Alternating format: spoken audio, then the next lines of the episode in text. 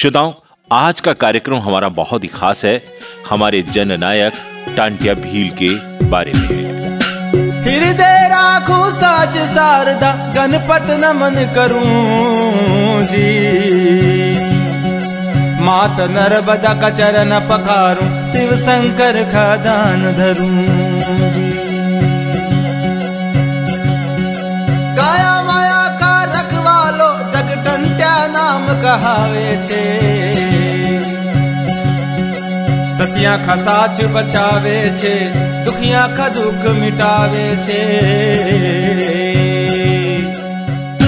श्रोताओं, भारत को अंग्रेजों से मुक्ति दिलाने में असंख्य क्रांतिकारियों ने अपने प्राण न्योछावर किए थे। ऐसे ही निमाड़ अंचल के महान सपूत टंट्या भील भी हैं, जिनके बलिदान से मध्य प्रदेश का मस्तक गौरव से ऊंचा हो गया था। जी हाँ श्रोताओं, हम आज उन्हीं के बारे में इस कार्यक्रम में चर्चा कर रहे हैं। उनको इंडियन रॉबिन हुड के नाम से भी जाना जाता है।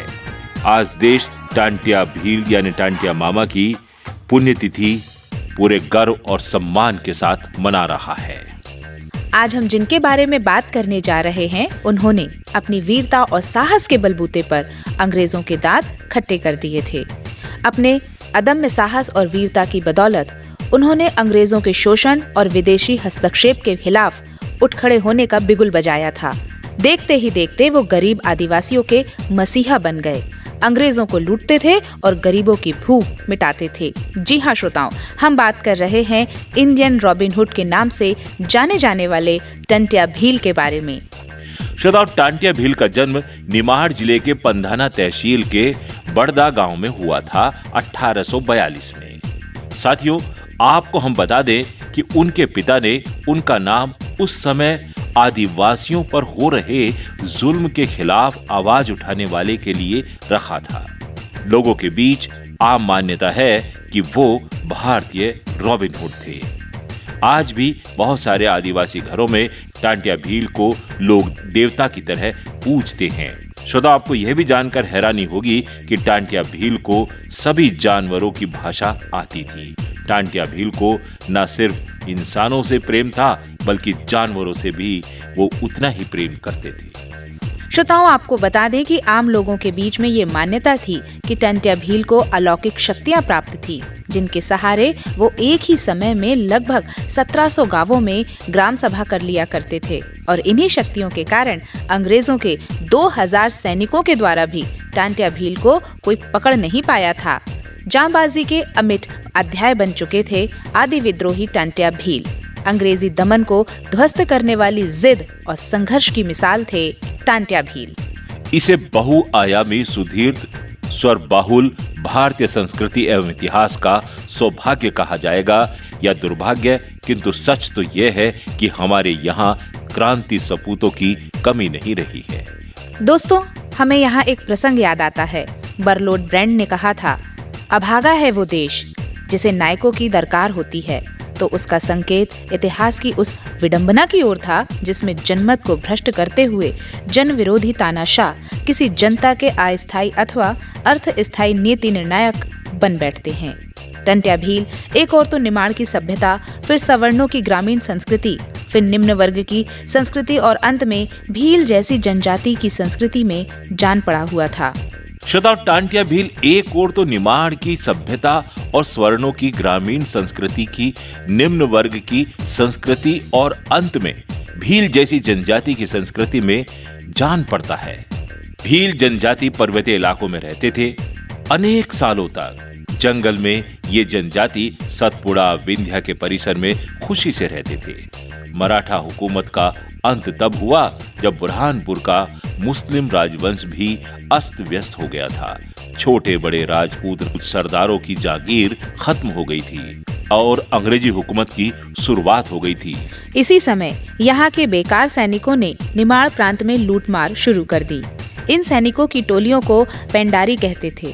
सतपुड़ा विंध्य के भील पेट पालने के लिए आसपास के गाँवों में चोरियां और लूटमार करते थे। ऐसी अनेक टोलियों पर नियंत्रण करने के लिए कैप्टन आउट्रम नामक अधिकारी ने योजना बनाई।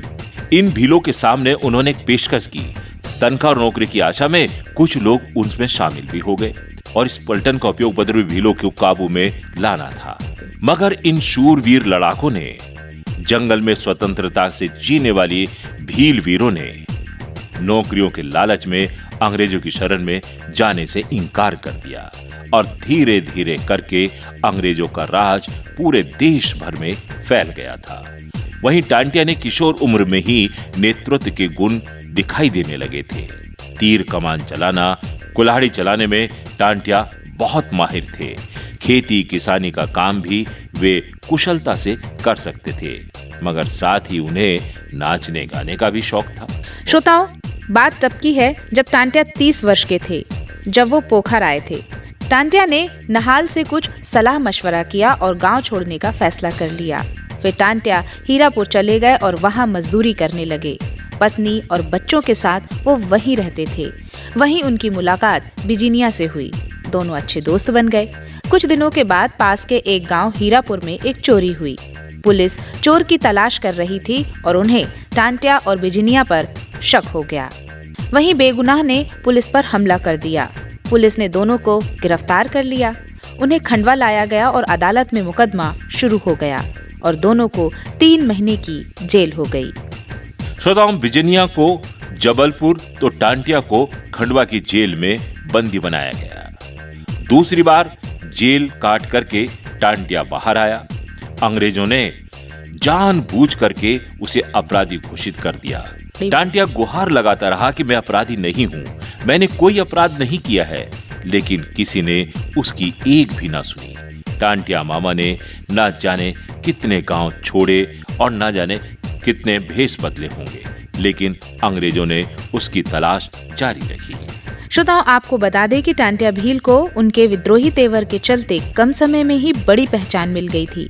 टंट्या का स्वभाव उनके नाम की तरह ही था, झगड़ालू। जनजातियों के विद्रोहियों की शुरुआत दरअसल पलासी के युद्ध के ठीक बाद ही शुरू हो गई थी और ये संघर्ष बीसवीं सदी की शुरुआत तक चलता रहा। टंट्या भील ने अंग्रेजों की नाक में दम करके रखा था। वो अपनी गुरिल्ला युद्ध नीति के तहत अंग्रेजों पर हमला करते और किसी परिंदे की तरह आंखों से ओझल हो जाते थे। श्रोताओं, वो कहते हैं ना कि बंजर भूमि में फसल वर्षा पर निर्भर होती है। प्राकृतिक प्रकोप और वर्षा से बुरे दिन भी देखना पड़ते हैं। अन्नदाता किसान भी भूखा रहने को मजबूर हो जाता है। टंट्या को भी ऐसी स्थिति का कई बार सामना करना पड़ा।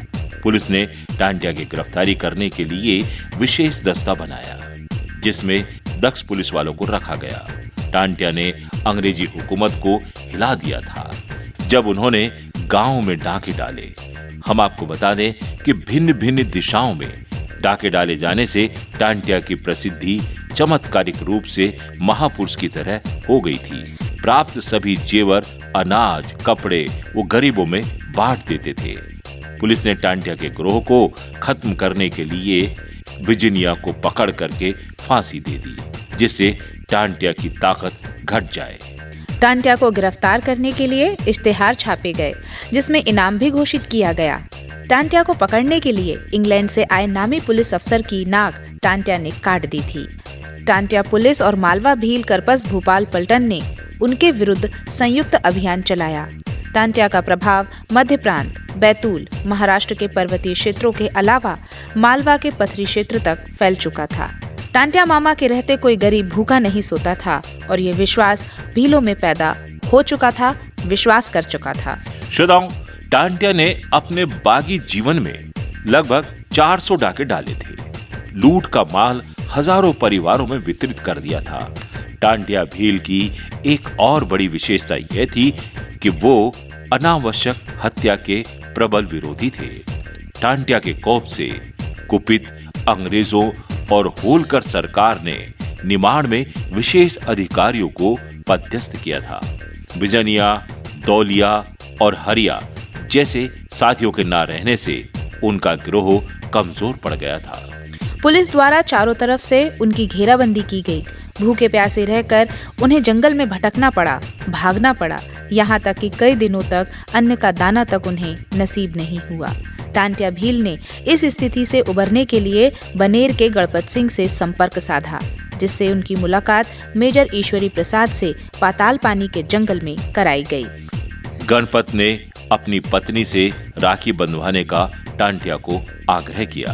टंट्या अपने छह साथियों के साथ बहन से राखी बंधवाने बनेर गए।